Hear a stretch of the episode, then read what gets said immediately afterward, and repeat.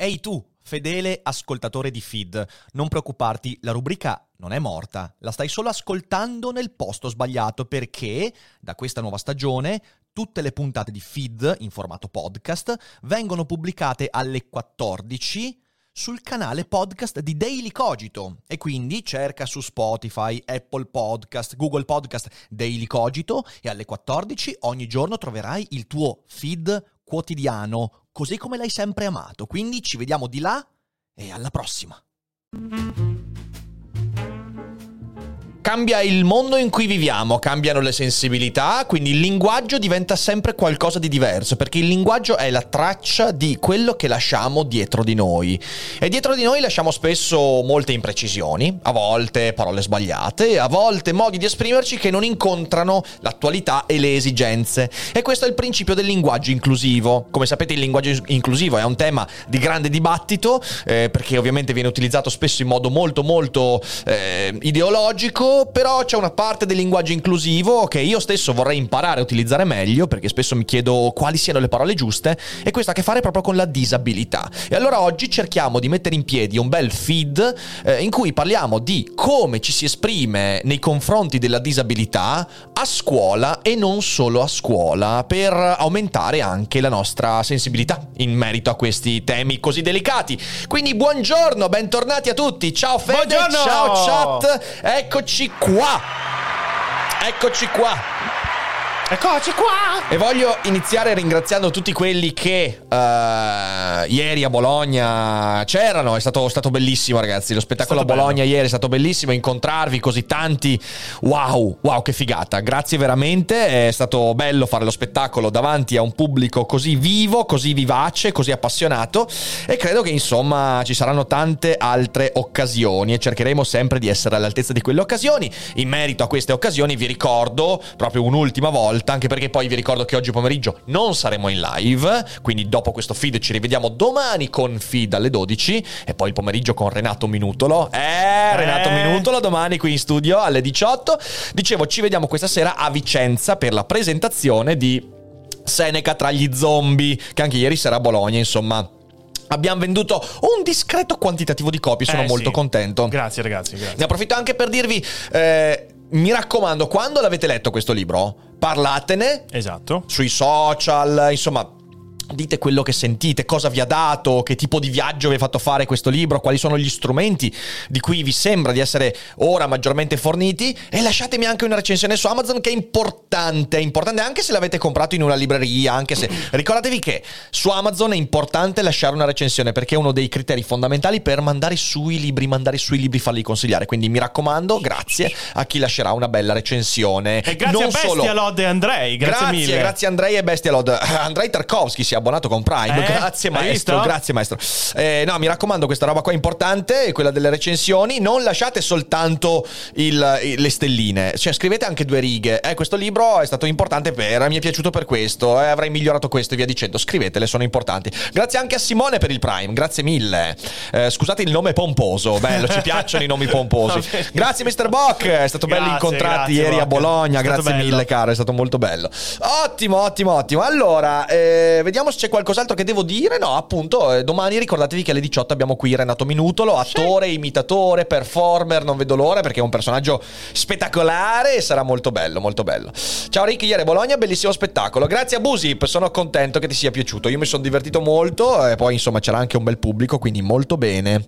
Mi è arrivato con un'orecchietta sulla copertina, quindi metto una stella. Dylan, bastardo, non recensite le consegne. Ma ti sono arrivate anche le cime di rapa o solo le orecchiette? Mi manda i pazzi quando trovo le recensioni dei libri. E il pacco è arrivato danneggiato. Una stella. Non c'entra un cazzo col libro, Cristo e Dio. Tu stai danneggiando la reputazione di un libro perché il corriere è un coglione. Cioè nel senso, vaffanculo. Ti meriti il libro rovinato. Va bene. Ciao Rick, ciao Fede. Mi è dispiaciuto tanto non esserci ieri a Bologna, ero a lavorare da mio padre a Modena. Che peccato, birra. Ci saranno altre occasioni sicuramente. A Bologna sicuramente torno in autunno meno con il nuovo spettacolo Le vite di Spinoza. Sicuro, sicuro, anche perché, ripeto, è stato così bello. Tampax come sono stato. Ah sì, vi racconto questa, poi la vedrete nel vlog che uscirà domani. Domani facciamo uscire un vlog con l'esperienza di Bologna, anche stasera di Vicenza. E a un certo punto io e Fede eravamo a farci un aperitivo a cazzi nostri prima di andare a fare il sound check al locale, e siamo lì seduti. A un certo punto senti boom, ma tipo a 2 metri dalla mia testa era caduto tipo dal quarto piano un pacchetto di sale che fatto, cioè se mi arrivava in testa io non facevo lo spettacolo, ero in ospedale. Tipica accoglienza ai veneti a Bologna. E poi a un certo punto sto facendo una story per spiegare sta roba e Fede fa ma cos'era quel pacchetto? E io era sale. Ah, pensavo fosse Tampax. Io ho detto, perché ho visto cosa bianca, Fede, cosa bianca con robo blu, sarà un Tampax, ma no? Fede, sì, ma cioè il problema è il peso specifico di un Tampax. Di cosa sono fatti i Tampax che hai visto nella tua vita? Di uranio, come tutti sanno, come tutti sanno. I Tampax di uranio. Vabbè. Va bene, dai. Allora, dopo questa caduta di Tampax, direi che potremmo andare all'articolo di quest'oggi. L'articolo mi è stato segnalato da uno di voi e mi sembrava interessante. Ovviamente, come sempre, io non l'ho letto l'articolo, quindi si parte a scatola vuota, anzi scatola chiusa, come si suol dire. E l'articolo è tratto da Focus Scuola. L'articolo parla della disabilità comunicata a scuola, e leggiamo questo, ce lo commentiamo con calma e poi vediamo anche un video che è un TEDx, esatto. Ok? E allora partiamo, Fede. Olè. Come on. Guida su come parlare di disabilità a scuola, principi guida, linguaggio, film. Ok, l'articolo è di Beatrice Cristalli, che poi vedremo insomma insieme se c'è bisogno di approfondire. Come parlare di disabilità sia a scuola sia in altri contesti educativi, tra stereotipi, errori di narrazione e tabù, ecco i principi guida per acquisire un linguaggio consapevole e inclusivo, trasmettendolo agli alunni, esempi pratici e film consigliati da vedere in classe. Ok, vediamo un po'. Grazie a Laura, Lauri DSP per i 2 mesi, grazie mille, buongiorno a te. Aperte virgolette, ma che cos'ha? Quella persona è malata? Qual è il suo problema? Se una bambina o un bambino non ha mai incontrato una persona con disabilità, se non ha mai interagito con lei o ascoltato i suoi pensieri, molto probabilmente crescerà con la convinzione che non solo la disabilità è un attributo della persona e non una responsabilità della società, ma che avere una disabilità è allo stesso tempo fonte di ispirazione e condanna. Queste persone sono sì speciali, al pari di eroi contemporanei, ma sono anche diverse perché hanno qualcosa in meno rispetto a quelle normali. Quando è che il nostro linguaggio si è caricato di queste false credenze? Come parlare di disabilità con consapevolezza sia a scuola sia in altri contesti educativi? Ok, partiamo da questa cosa, da questo aspetto. Sicuramente, allora, riuscire a far capire a un bambino, a un ragazzino che non bisogna discriminare una persona, anzi bisogna cercare il più possibile di aiutarla quando presenta una difficoltà che può essere appunto una disabilità è fondamentale. Cosa vuol dire l'articolo con la frase crescerà con la convinzione che non solo la disabilità è un attributo della persona e non una responsabilità della società? Cos'è che vuol dire qua? Allora, qui vuol dire, secondo la mia visione, che la disabilità non deve essere vista come una caratteristica che, diciamo così, forgia l'identità della persona. Cioè, la persona disabile non può, la persona affetta da disabilità o comunque portatrice di disabilità, non può essere letta ed etichettata come la persona definita da quella disabilità. Sì. E su questo io sono molto d'accordo. Sono molto d'accordo. Perché se noi pensiamo che una caratteristica intrinseca di una persona, caratteristica peraltro non scelta, cioè nel senso è una caratteristica che una persona ha, definisce quella persona, beh, si crea un problema. E questo lo possiamo vedere nella nostra vita. Se volessimo parlare, per esempio, non so, parliamo di caratteristiche, di tratti caratteriali. Una persona irascibile è una persona che ha una caratteristica caratteriale, scusate la ripetizione, ben precisa, che però trova spazio in alcuni ambiti. Una persona irascibile non vorrebbe mai essere designata come la persona dell'irascibilità, cioè quello è quello irascibile, o quello è quello timido, eccolo là è quello ma che cazzo ne so, cioè nel senso, capite bene Pidino. Quello che si vuol dire.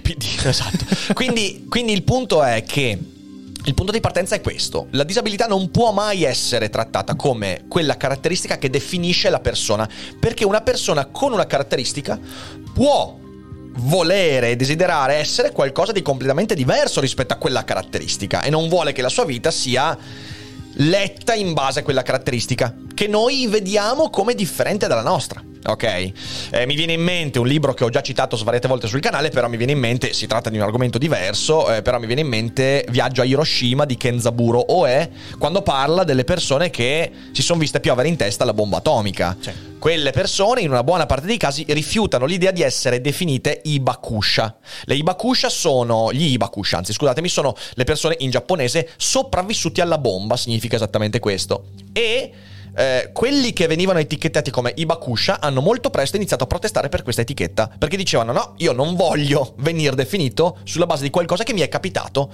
qualcosa su cui non ho la libertà di azione. Io voglio diventare ciò che voglio diventare, non quello che voi dite che io sono. Capite bene perché allora la disabilità non è una caratteristica intrinseca della persona, è una delle tante caratteristiche che una persona può avere, ma non può essere quella che definisce la persona, e deve essere una responsabilità della società. Cioè dobbiamo allargare, perché, ed è questo il punto importante, cosa vuol dire che è responsabilità della società? Beh, si intende in due modi.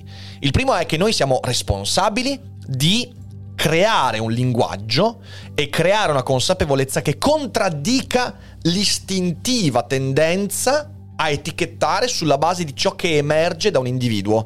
E questo è un punto importante da capire, ragazzi. Perché i bambini sono crudeli? Perché i bambini di fronte a differenze le fanno risaltare sempre? Perché i bambini hanno questa tendenza? Perché noi istintivamente, essendo degli animali brutti, orribili, istintivamente tendiamo a fare questo. Facciamo esaltare le caratteristiche che ci differenziano. E infatti noi siamo, come spesso mi è capitato di dire, siamo naturalmente razzisti, siamo naturalmente discriminatori, siamo naturalmente violenti e aggressivi, e nei bambini questa cosa si vede.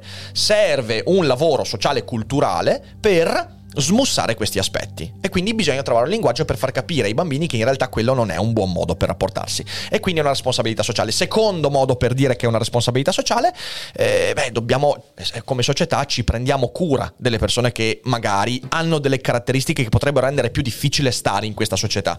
Capite? Quindi già da questo primissimo paragrafo c'è un sacco di roba da dire, però non vorrei dilungarmi troppo, quindi andiamo avanti. Grazie Simposio, sono contento che ti sia piaciuta la serata di ieri, grazie dei beat, grazie anche a Fenix per il Prime.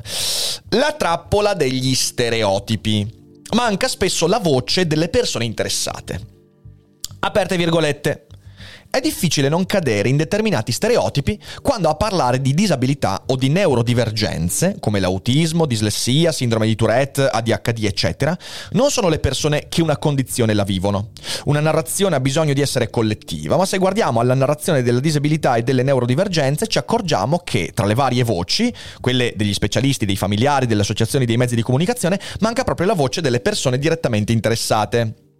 Le persone disabili non sempre possono decidere in che modo essere descritte nel mondo, mi spiega Fabrizio Acanfora, divulgatore scientifico, scrittore e docente universitario, autore di In Altre Parole, dizionario minimo di diversità. Vista dall'esterno, dunque, la mancanza o l'alterazione di una caratteristica fisica, neurologica o sensoriale appare come una disgrazia, ed è così che il nostro linguaggio la manifesta. Aperte virgolette. Quest'accento sulla presunta sofferenza della diversità nascono dal non conoscere la disabilità, dall'osservarla attraverso lo sguardo della normalità. Allora, fermiamoci qua un secondo, ragioniamoci. Sì, è una verità assoluta questa, lo sappiamo, chiunque abbia letto un po', insomma, di Foucault, per esempio, Storia della follia dell'età classica, sa perfettamente che il concetto di normalità è un concetto socialmente costruito, ok, culturalmente costruito, artificiale, perché la normalità ce la disegniamo noi. Dall'altra parte ricordiamoci, e questo io ci tengo a dirlo perché credo sia fondamentale, ricordiamoci che non è tutto solo culturalmente costruito. Cosa voglio dire? Voglio dire che il nostro concetto di normalità, quando non è fantasioso, va anche a connettersi, per esempio, alla facilità di relazione, va a connettersi con una serie di cose che ci rendono, diciamo così, più propensi, rende più semplice costruire un gruppo di persone. ok? Quindi è vero che ciò che è normale, cioè per esempio, faccio un esempio, ok? Per noi la normalità significa poter fare sport. Da giovani, ok? È normale potersi muovere liberamente, fare sport e via dicendo. Quando una persona, per varie caratteristiche, non può fare sport, non può fare quello sport, questo per noi diverge dall'idea di normalità. È evidente che quella divergenza è connessa a un'idea di normalità socialmente costruita, perché non è vero che in natura, per sopravvivere, bisogna fare sport o quello sport. Dall'altra parte, però, ci sono delle funzioni, purtroppo questo bisogna dirlo, in cui c'è un'idea di normalità che è normale non solo perché l'abbiamo socialmente costruita, ma anche perché ci aiuta a sopravvivere, perché riuscire a nutrirsi in autonomia, per esempio, dopo una certa età è una cosa abbastanza importante. Ok, adesso sto semplificando all'osso. È evidente che quando invece ci troviamo di fronte a individui che non hanno la capacità di nutrirsi in modo autosufficiente e autonomo, ti trovi di fronte a una divergenza dalla normalità che non è soltanto socialmente costruita. E questo è importante dirlo, e non è importante per dire vedi c'è una differenza di natura fra e fra. No, è semplicemente per dire attenzione, ci sono diverse gradazioni, e il tema della normalità e della anormalità o della non normalità o della divergenza dalla normalità non è una funzione 0-1, non è una funzione binaria, è assolutamente una cosa sfumata, c'è una larga sfumatura di grigi che va valutata caso per caso. Quindi attenzione, perché cadere da un'altra parte, lo sapete, io sono un grande critico del costruttivismo, quindi queste affermazioni di Acanfora vanno assolutamente nella direzione giusta, però bisogna stare anche attenti a non cadere nell'errore contrario. È, dal mio punto di vista, sbagliato affermare che in ogni ambito l'idea di normalità è un'idea socialmente costruita. Non è così. Non bisogna far sì che l'idea di normalità che abbiamo diventi egemonica su di noi. Ecco, questo credo che sia assolutamente importante. Grazie a Emilia Monica. Grazie. Per i 14 mesi dice viva la luce viola. Sì, perché... Ah, c'era lo spettacolo, c'era lo spettacolo. Grande, grande. E grazie anche a Gnitibus, grazie per i 17 mesi, grazie mille. Allora, andiamo avanti. Sì, infatti, tipo lo Sclero dice, nel linguaggio pedagogico si usa non il termine normalità, ma piuttosto normodotato, per distinguere chi ha una forma di disabilità. In realtà adesso c'è un'ulteriore differenza. Sì. Adesso si parla di normalità divergente, quindi okay, c'è un'ulteriore differenziazione, appunto perché, leggevo questo a un articolo che ho letto qualche tempo fa, e poi normodotato esprimeva l'idea che la normalità o la disabilità fosse una dotazione, ok? Quindi fosse una caratteristica intrinseca. E quindi adesso si parla di divergenza dalla normalità o normalità divergente. Cosa volete, ragazzi? Sono tutte cose molto delicate, perché vanno a toccare argomenti difficili da trattare nella vita delle persone, e credo che non ci sia la possibilità di dire ah ok, le cose stanno nettamente così.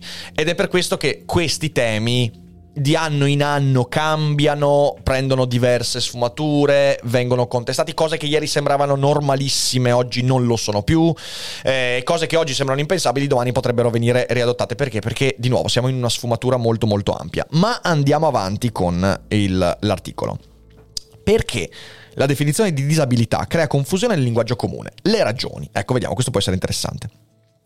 L'Organizzazione Mondiale della Sanità dice che questa relazione si situa tra la salute dell'individuo e i fattori personali e ambientali del suo contesto di vita. Ma tutto ciò non ci aiuta perché, come sottolinea Stefano Benzoni, neuropsichiatra infantile, psicoterapeuta, docente a contratto di neuropsichiatria infantile presso l'Università di Milano Bicocca, nella nostra cultura la parola salute è ambigua e tende sempre a essere a sua volta medicalizzata. Ok, cerchiamo di capire meglio. Non basta dunque sentirci ripetere che la salute sia una semplice assenza di malattia. Il principale problema che abbiamo con la definizione della disabilità è che non abbiamo una cultura non medicalizzata delle abilità. Aperte virgolette. Contatta 100 insegnanti o 100 psicologi e psichiatri e chiedi loro cosa farebbero per bambini con difficoltà di lettura. Daranno probabilmente risposte simili, in linea con i criteri sanitari. Chiedi gli stessi 200 esperti cosa ne facciamo di bambini con particolari abilità della lettura e nel migliore dei casi avrai 200 risposte diverse. Non ho capito sta roba. Chiedi agli stessi 200 esperti cosa ce ne facciamo di bambini con particolari abilità della lettura. Nel migliore dei casi avrai 200 risposte diverse. Allora, io questa roba non la capisco. Non so se intende dire che se noi prendiamo caso per caso di ogni singolo bambino su una tematica, comunque notiamo 200 tipi di abilità diverse, 200 tipi di livelli diversi. Allora lì diventa ancora più difficile capire qual è un livello di normalità e quale no. Però non so se questo è il concetto in sé. Rileggiamo la dichiarazione, ok. Contatta 100 insegnanti o 100 psicologi e psichiatri e chiedi loro cosa farebbero per bambini con difficoltà di lettura.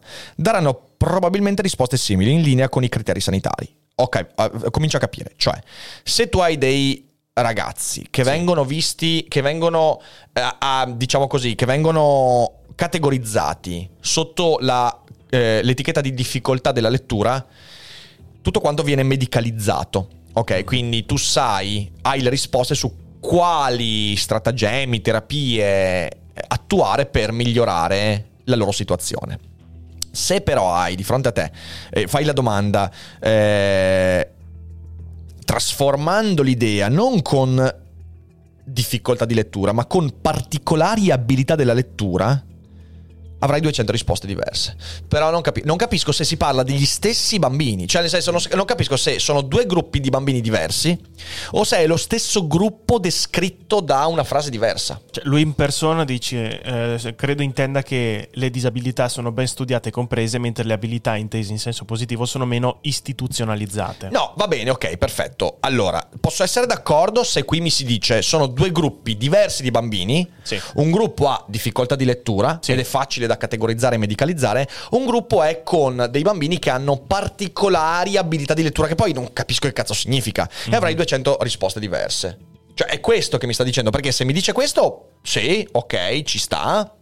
Se invece mi sta dicendo che no, cioè, se è quello che dice Braccal, io sono in disaccordo. Sì, cioè, se lui mi dice prendi lo stesso gruppo di bambini, prima dici che sono dei bambini con delle difficoltà di lettura e tutti sanno cosa fare, poi dici dello stesso gruppo che sono bambini con particolari abilità nella lettura, io sono in disaccordo. Cioè, nel senso, ragazzi, io le ho studiate queste cose qua.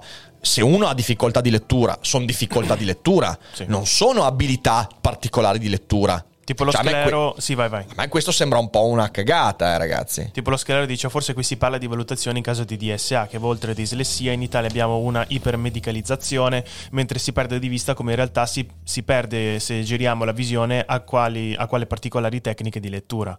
Va bene, okay. Però comunque però abilità, cioè particolari, cioè, abilità, un po' particolare abilità, cioè, nel senso, mi sembra proprio rovesciare il problema.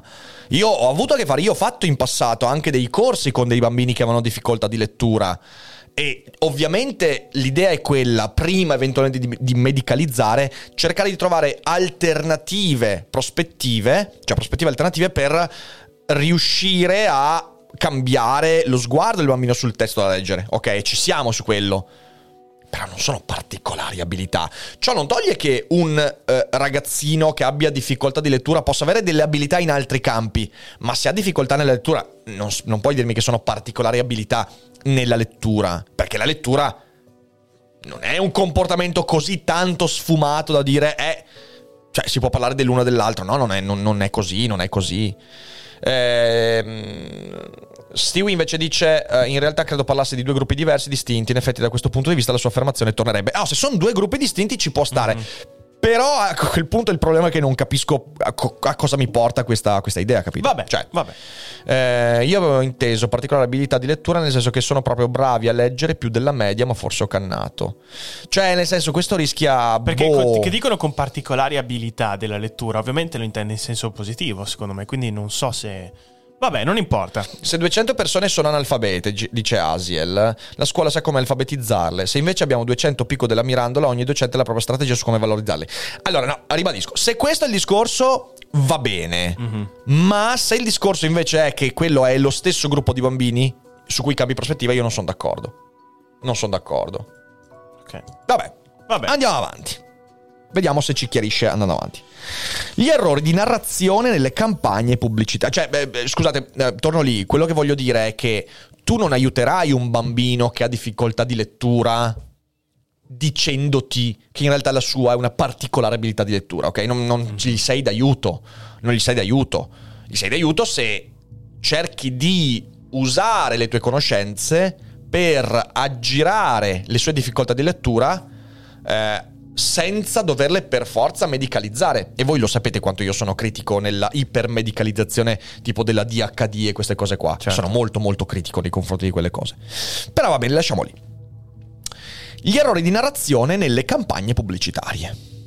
Da non sottovalutare il cosiddetto inspiration porn, espressione coniata dalla defunta attivista disabile Stella Young, con cui nella nostra comunicazione rendiamo oggetto una parte del corpo, della psiche, di una persona ritenuta diversa per trarne ispirazione. Andiamo a vedere che c'è un link. Prendiamo e apriamo questo link. C'è solo i link. È proprio un articolo questo. TEDx Sydney 2014, ma è quello che stiamo guardando? No. No, lei è Amy Holton, che poi vediamo. Vabbè, ok, c'è un TEDx di Stella Young, poi... Okay. È la trascrizione. Ah, ok, ho capito. Va bene. Eventualmente, se c'è tempo, poi ci guardiamo anche il suo. Francesca Fedeli, fondatrice e presidente della fondazione FightTheStroke.org, che da molti anni è impegnata nella tutela dei diritti e dei bisogni dei bambini sopravvissuti all'ictus prenatale, che hanno sviluppato una condizione di disabilità e paralisi cerebrale infantile, mi racconta che, aperte virgolette, gli errori di narrazione sono più frequenti in Italia, soprattutto nelle campagne pubblicitarie per i bambini con disabilità, rappresentati con mantello e superpoteri, come se un deficit di una funzione potesse essere compensato da uno sviluppo migliore di un altro tipo di capacità. Questo sì. È come dire... La tua storia mi ha molto ispirato. Se ce la fai tu che sei sulla carrozzina, io non ho scuse per non andare a correre. La reiterazione di questi errori crea vere e proprie pratiche di abilismo. A volte poniamo attenzione, infatti, prima al difetto che alla persona, e questo significa commettere un atto di discriminazione. Questo credo che sia uno dei punti più importanti nella trattazione di queste cose qua. E io sono molto d'accordo con questo aspetto. L'ipercompensazione che una persona abile proietta su una persona portatrice di disabilità è molto grave. È molto grave perché... Che è successo? Stanno cambiando le pubblicità dietro, ogni tanto salta tutto. È un sito di merda. È semplicemente un sito di merda questo. Perché viene fatto questo? Questo viene fatto... purtroppo viene fatto... per dare sicurezza a me, che è una cosa molto triste se ci pensate. Cioè l'idea è, se ce la fa lui posso farcela anch'io. Che io per esempio ho sentito moltissimo quando si parla di bebevio, per dire, ok, sì, è una roba odiosissima. Cioè se ce la fa lei allora... No, una cazzata incredibile, proprio perché in realtà la persona non si riassume nella sua disabilità. La persona può essere per esempio molto determinata. Una persona può essere affetta da una disabilità, ma essere molto determinata e voler portare a termine degli obiettivi. E questa cosa esiste al netto della caratteristica di disabilità che ha. E a volte può succedere che la persona, a causa di quella caratteristica, diciamo così, sviluppa una maggior determinazione.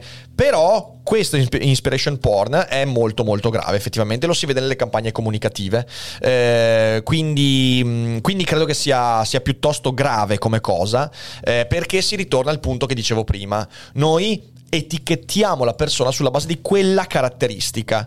Vediamo bebevio, ok, e non ci accorgiamo della sua determinazione, ma in realtà leggiamo la sua caratteristica fisica, quindi la sua disabilità, la sua difficoltà, e questo lo usiamo per dire a noi stessi una roba che in realtà non sta né in cielo né in terra. Se ce la fa lei. E questa cosa qua è sbagliata per due motivi. Il primo è che, come dicevo, tu riassumi la persona in una caratteristica che è come dire che, tipo, grazie per la gasatura, è come se io volessi riassumere la persona sulla base di una caratteristica del suo carattere o di una cosa avvenuta nella sua vita.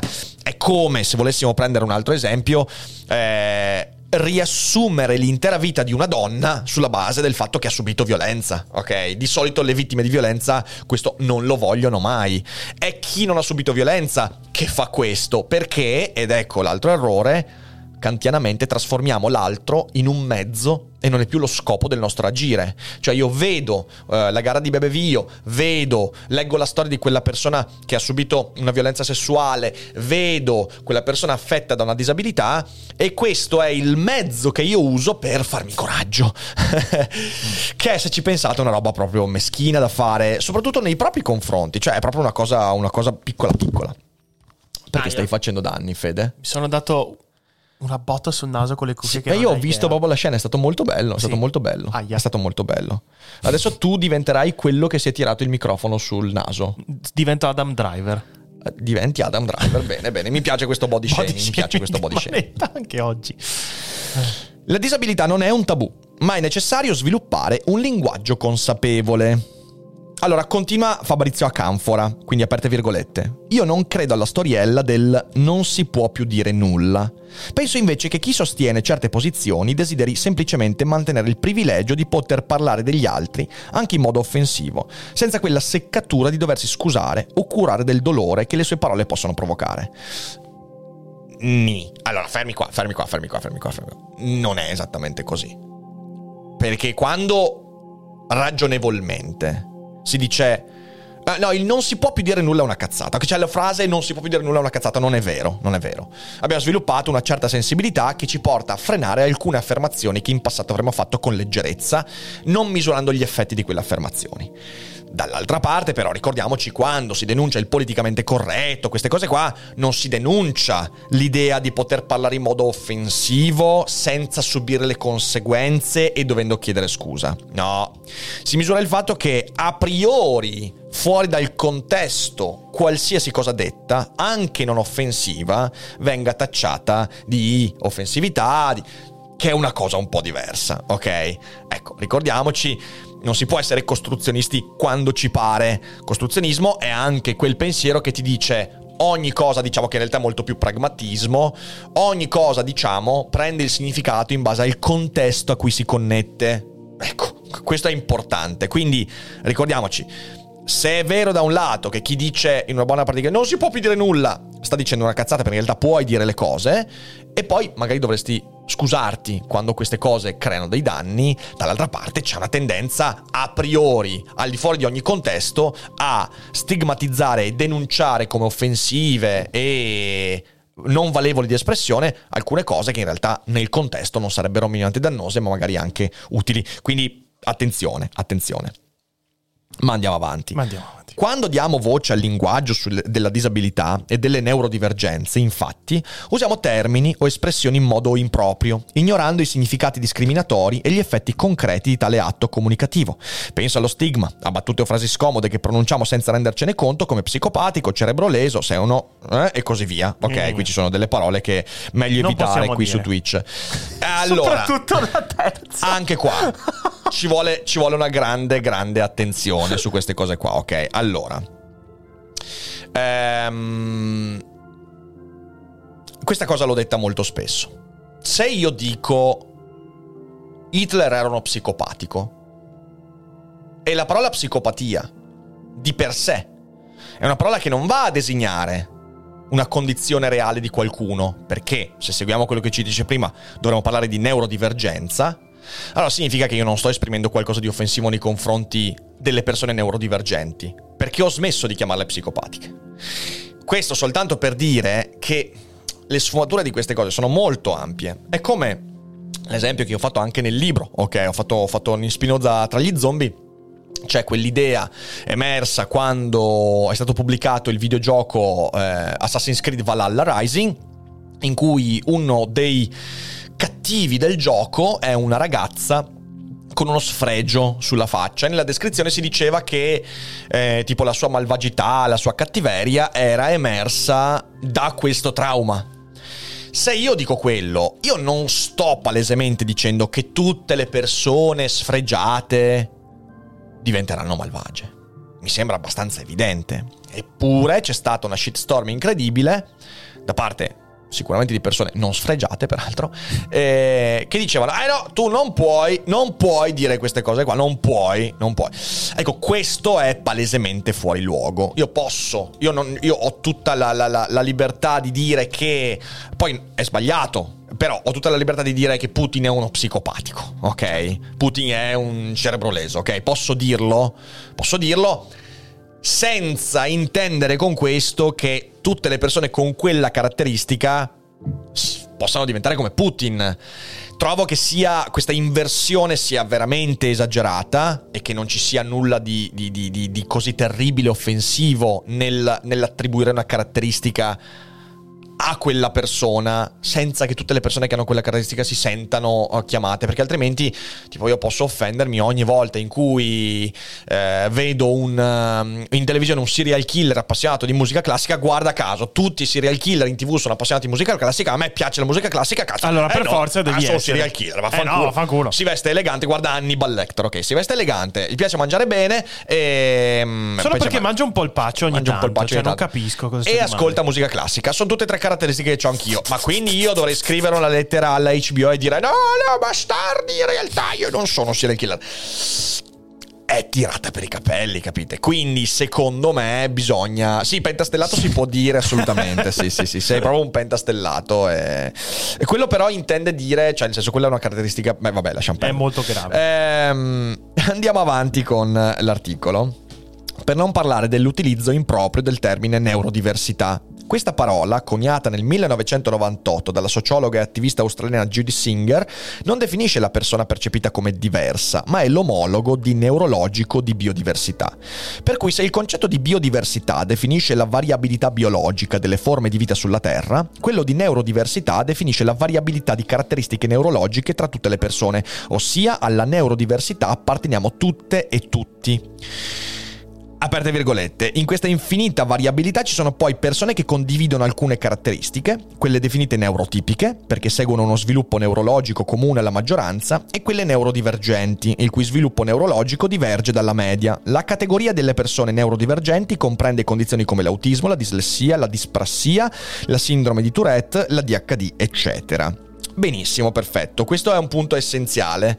Neurodiversità in realtà non significa neurodivergenza. Credo che questa sia una di quelle conquiste in cui puoi avere maggiori parole per descrivere fenomeni che sono diversi e quindi creare meno confusione. Quando diciamo neurodiversità, noi stiamo dicendo che in realtà ogni... Anche qua, allora, proviamo a fare l'avvocato del diavolo. Dire che tutti quanti abbiamo neurodiversità è dire che tutti quanti, cioè che nessuno ne ha. Cioè, a cosa serve una parola per dire che tutti sono diversi tra di loro?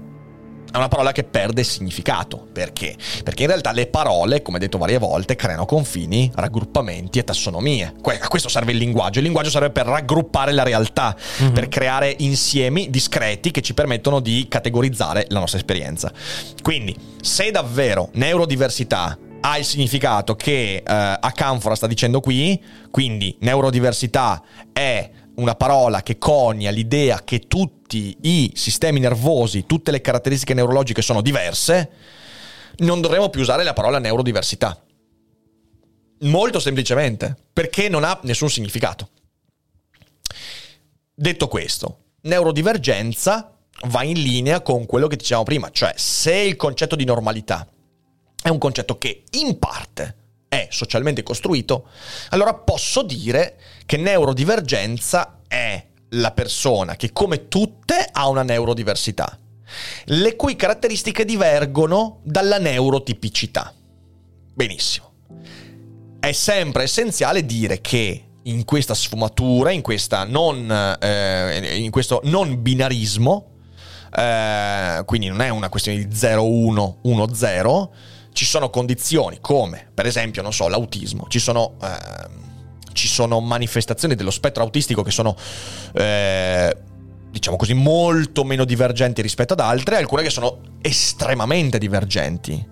Ci sono anche nella dislessia, ci sono cose molto molto leggere che possono essere anche tranquillamente, diciamo così, migliorate piano piano col tempo, l'esperienza. Ci sono invece delle dislessie che sono totalmente divergenti, quindi anche lì grande attenzione, perché se volessi proprio andare a prendere il pelo sull'uovo dovrei dire attenzione, perché allora anche la parola neurodivergente è una parola che rischia di avere un significato fin troppo ampio e di dimenticarsi che nella sindrome di Tourette ci sono persone che con la Tourette riescono tranquillamente a vivere in mezzo agli altri, ci sono persone che non ci riescono, che non ci riescono, e non perché gli altri sono cattivi, ma perché non riescono ad avere una relazione seria con qualcuno, una relazione continuativa con qualcuno, ed è un casino, ok? Quindi, sapete, è sempre quello il rischio. Il rischio è quello di prendere, grazie mille Daniela per i 2 mesi, grazie mille per l'abbonamento, è sempre quello di prendere qualcosa che in realtà è molto complesso e appiattirlo, sempre quello è il rischio.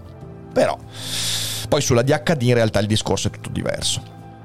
Come educare a un linguaggio consapevole e dunque all'inclusione? Che cosa possiamo fare per generare esempi virtuosi di inclusione e di linguaggio consapevole?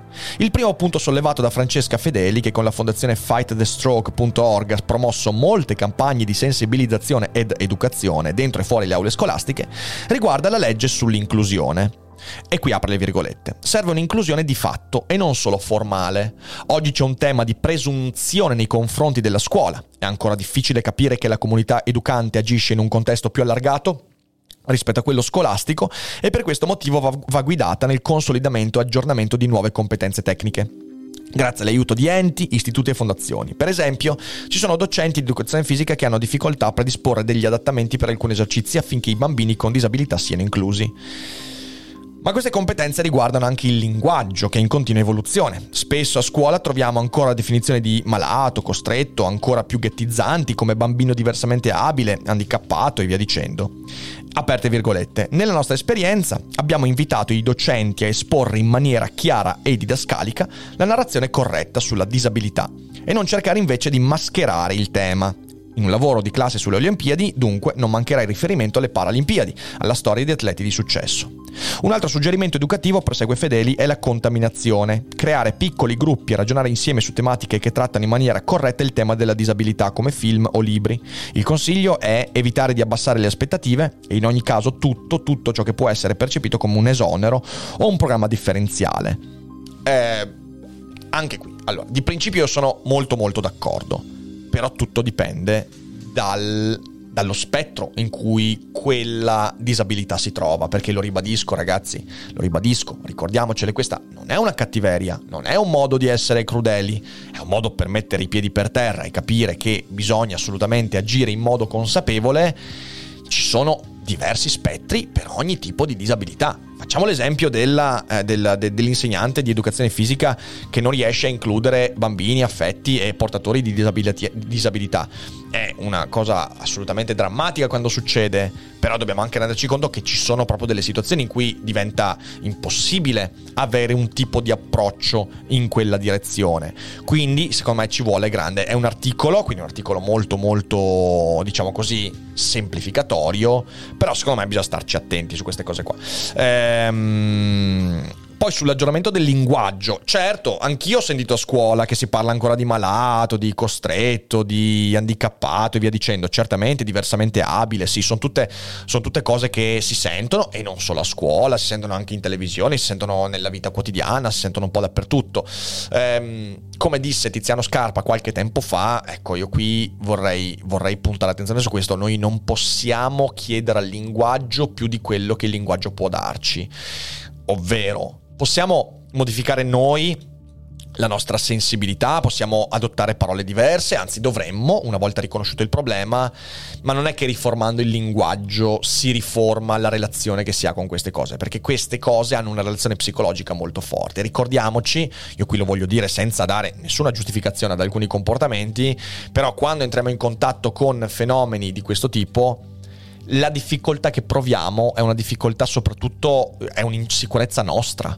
Cioè, quando noi entriamo in contatto, ed è una cosa drammatica se ci pensate, quando entriamo in contatto con una persona che mostra queste divergenze, che possono essere neurologiche o anche fisiche,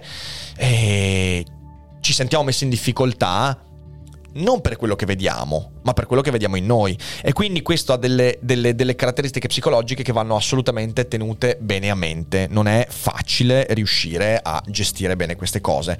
Se noi pensiamo che queste cose possano essere gestite con il linguaggio, beh, secondo me ci stiamo grandemente illudendo. C'è qualche domanda, Fede, intanto? Sì, c'era... Scusami. C'era... Vediamo se riesco a recuperare quelle di prima.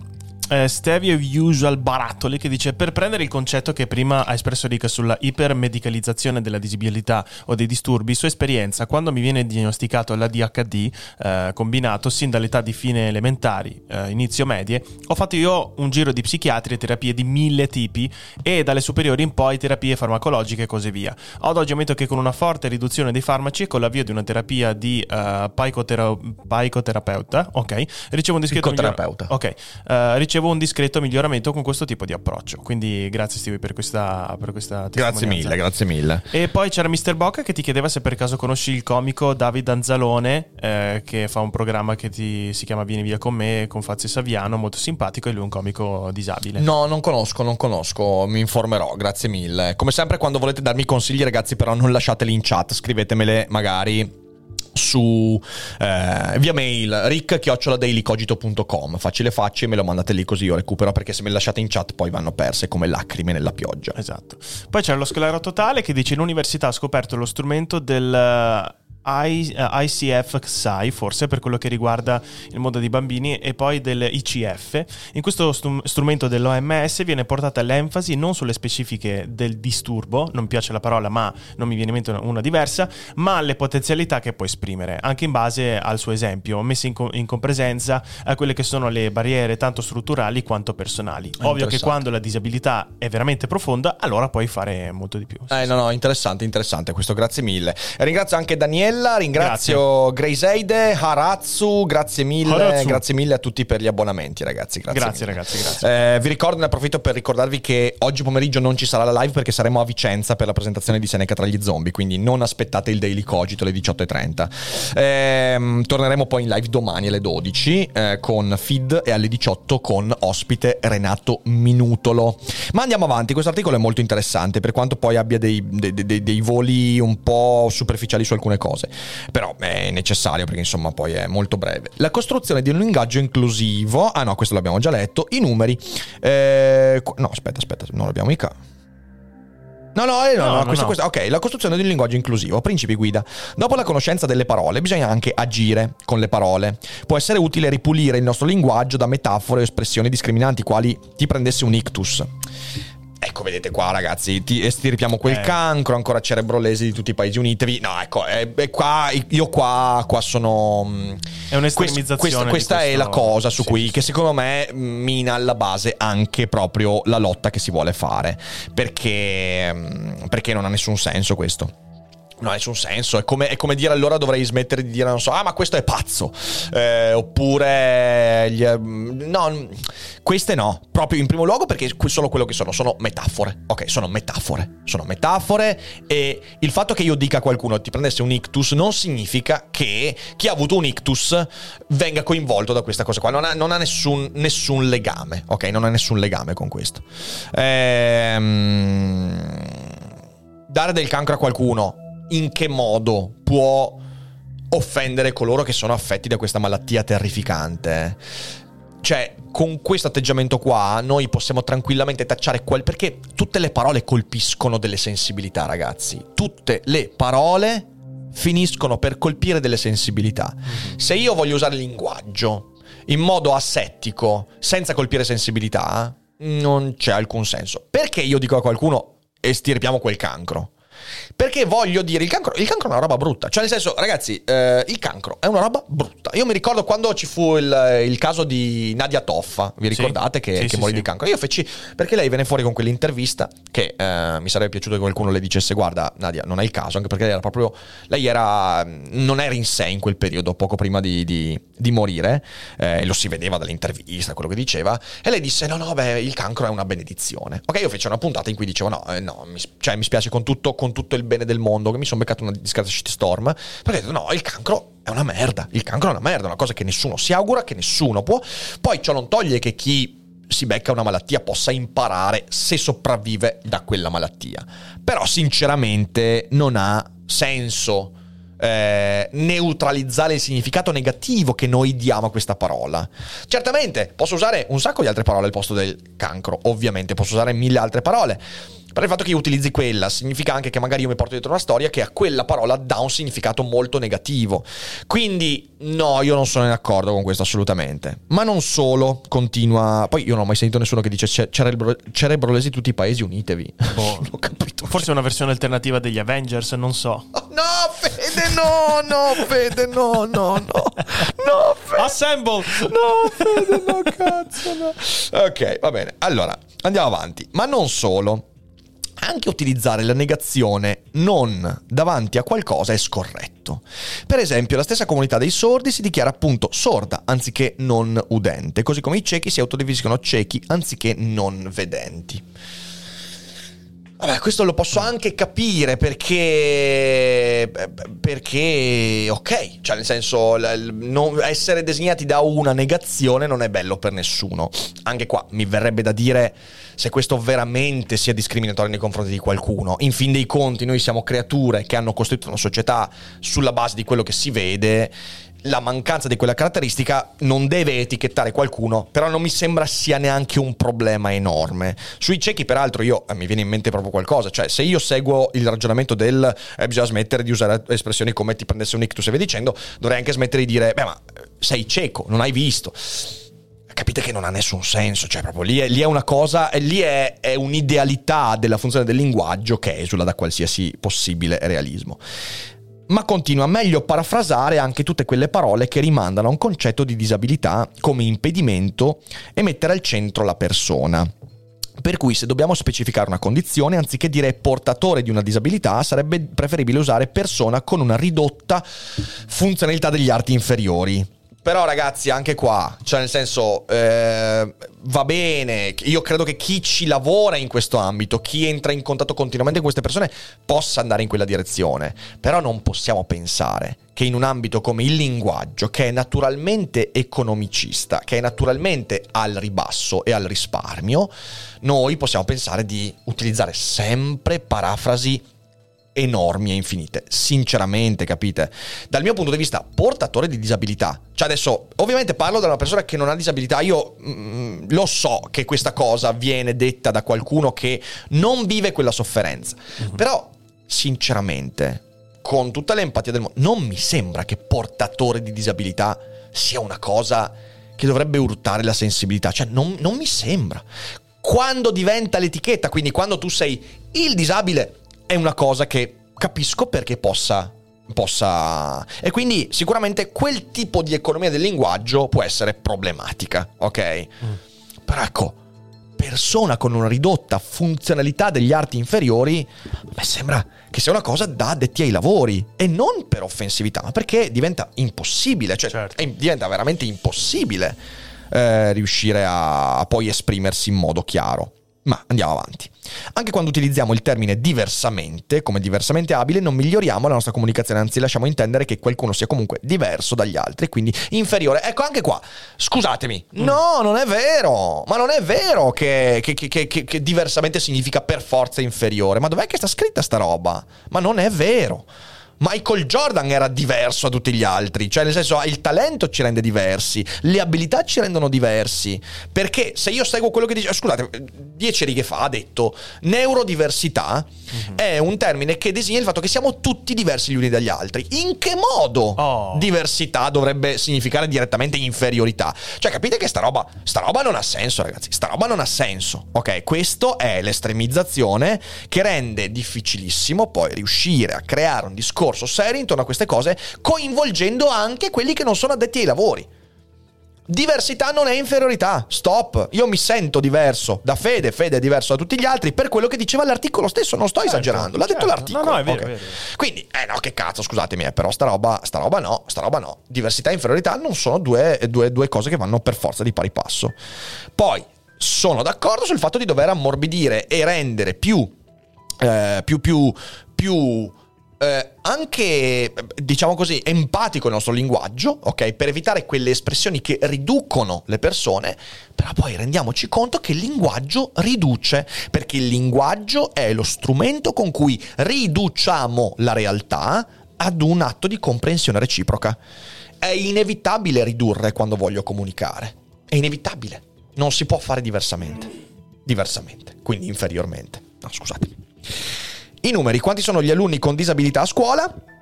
Durante l'anno scolastico 2021, il secondo segnato dalla pandemia, si è assistito ad un aumento di circa 4.000 alunni con disabilità, il 3,6% degli iscritti a livello nazionale nelle nostre scuole. Questa dinamica, si legge nel report Istat, è il risultato di una maggiore attenzione del diagnosticare e certificare la condizione di disabilità tra i giovani, dell'aumento della domanda di assistenza da parte delle famiglie e della crescente sensibilità del sistema di istruzione ordinaria verso il tema dell'inclusione scolastica. Oggi gli alunni con disabilità che frequentano le scuole italiane sono più di 300.000. E qui poi c'è una serie di film consigliati da vedere in classe. Figli di un dio minore, che è un bel film, Il discorso del re, ovviamente si parla della balbuzie, Volevo nascondermi, la storia del pittore Ligabue, Il figlio della luna, la storia di Fulvio Frisone, nato con tetraplegia spastica distonica, e poi La teoria del tutto, il film su Stephen Hawking. Io aggiungo a questa serie anche Il piede sinistro, che è il primo film con Daniel Day Lewis, che è secondo me un capolavoro, in cui si mostra come una caratteristica fisica, un portatore di disabilità riesca a usare quella caratteristica per migliorare in un certo modo la sua vita. È molto molto bello come film. Ok, poi ovviamente consigliano anche Coda, I segni del cuore, che è il film che ha vinto gli Oscar sulla comunità di sordi, quindi non di non udenti. Elephant Man lo includeresti in questi film? The Elephant Man è un film che non c'è, perché magari è una cosa un po' diversa, perché è un film che parla molto più del modo con cui gli altri si relazionano alla diversità. Io credo che sia difficile includerlo qua, perché Elephant Man non parla solo della diversità, parla del concetto di mostruosità, ok? Sì, e ovviamente poi sarebbe molto interessante fare un bel approfondimento su come si relazionano la diversità e la mostruosità, ok? Che cos'è che rende una diversità mostruosa agli occhi degli altri? Elephant Man secondo me va in quella direzione, quindi non esattamente della disabilità e della diversità. Qui su questa ultima parte però, sugli alunni a scuola, il numero di alunni, ecco, anche qua, secondo la mia visione, questo tipo di approccio è completamente sbagliato, perché non mi serve a nulla sapere che il 3,6% di iscritti a livello nazionale è portatore di disabilità, okay, perché in questa definizione c'è l'alunno con ADHD e c'è la persona in carrozzina tetraplegica, cioè nel senso c'è, capite bene, che non mi serve a nulla, largo, non mi serve a nulla, non mi serve a nulla. E a questo aggiungiamo il fatto che, come detto qualche tempo fa durante un feed anche nei Daily Cogito, per esempio le diagnosi di ADHD sono palesemente spesso delle diagnosi che potrebbero essere molto criticabili, mettiamola così. Quindi capite bene che c'è anche, e quando dice questa cosa qua, è il risultato della maggiore attenzione nel diagnosticare e certificare condizioni di disabilità tra i giovani. Per esempio, quando si tratta di ADHD, per me questo è un problema, ok? Perché ricordiamoci che negli ultimi anni si è allargato molto lo span che permette a un ragazzo di venire diagnosticato, e non è sempre così positiva come cosa, ok? Ecco, questo mi sentivo di dirlo. Quanto dura? Dura tanto? Un quarto d'ora dura. Mi sa che è un po' tanto, perché poi in realtà noi abbiamo... Quanto dura invece il TEDx dell'altra di Samyang, come si chiamava? Di Stella Young. 9 minuti, però è comunque tanto, ci siamo dilungati con l'articolo. Allora, ascoltate ragazzi, facciamo così, noi adesso passiamo a un po' di domande, perché dobbiamo chiudere qualche minuto prima, oggi poi noi alle 2 dobbiamo fare una roba, quindi io adesso vi lascio l'articolo, il link del TED, lo metti in chat e voi potete vedervelo. Poi magari nulla ci vieta di tornare sull'argomento, magari anche discutendone con un esperto nei prossimi tempi, per capirne qualcosa di più. Quindi inseriamo in chat il TED. Vi metto anche l'articolo che abbiamo letto oggi. Poi ovviamente per chi sta ascoltando in differita trovate tutto quanto in descrizione, mi raccomando. E direi che ci siamo. Quindi sentiamo se c'è qualche Allora, domanda, Fede. Su questo effettivamente non l'avevo letto prima, ma era interessante perché mi era mezzo venuto in mente anche a me, di Carcarelli, che dice: a livello di disabilità mi viene in mente la storia di Daredevil. Il suo maestro gli ripeteva che doveva smetterla di piangersi addosso e che nessuno gli sarebbe fregato nulla del fatto che fosse cieco, quindi doveva guardare avanti. Caso invece particolare di che sua zia invece non è mai riuscito ad accettare questa sua condizione, che quindi a quanto pare anche sua zia. Sì, sì, no, è vero. Allora credo che ecco, non consiglierei Daredevil come fonte per trattare questi temi, perché è, appunto, cade un po' in quell'idea superomistica della disabilità, in cui guarda caso, essendo cieco, poi invece ha tutti gli altri sensi sviluppati. Non è una fonte che io citerei per queste cose qua. No, grazie intanto a Vodamin e grazie a Mr. Bock per i 2 abbonamenti regalo. Grazie mille, grazie mille. Madonna! No, non scrivete queste robe in chat. Ricordatevi che anche la chat è importante, ragazzi. Attenzione, prima ho visto delle parole state. Vedete di moderarvi in chat. Siete brave persone, quindi moderatevi. Poi c'era Mr. Bock che dice: c'era una bellissima storia di Cattivic dove c'era un non vedente che faceva migliaia di battute sulla sua condizione. È vero. C'era. Beh, ma se guardate anche tipo, non so, fumetti di Lupo Alberto, mi vengono in mente, in cui c'erano battute su queste cose qua.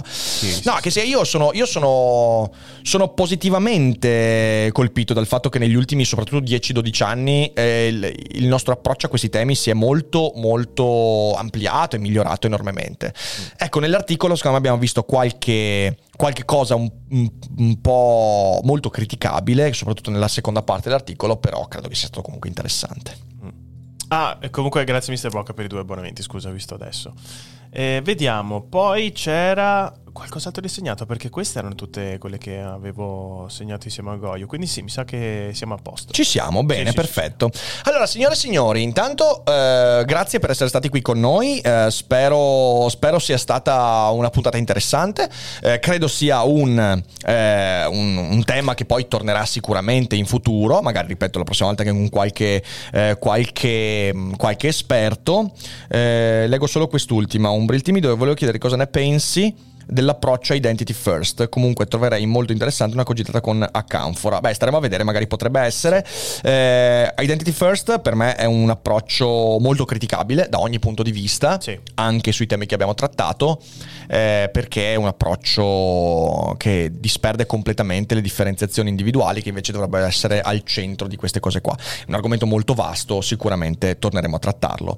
Quindi grazie mille per essere stati qua, ragazzi, con noi. Grazie. Spero di vedervi numerosi oggi a Vicenza, quindi ci vediamo a Vicenza alle 18, ricordate, alle 18 alla libreria Galla Libraccio, dalla parte del Libraccio, quindi non la libreria quella grande che vedete col portichetto davanti, l'altra no, quella lì, quella col portichetto. Bello, mi piace, sei molto, cioè riesci a fare chiarezza sempre. Grazie mille, quindi ci vediamo poi domani alle 12 con il prossimo feed, e alle 18 domani c'è Renato Minutolo ai Cogito Studios. Facciamo un bel ride, andiamo da Adriana Cečic che sta giocando ad Elden Ring, e le scriviamo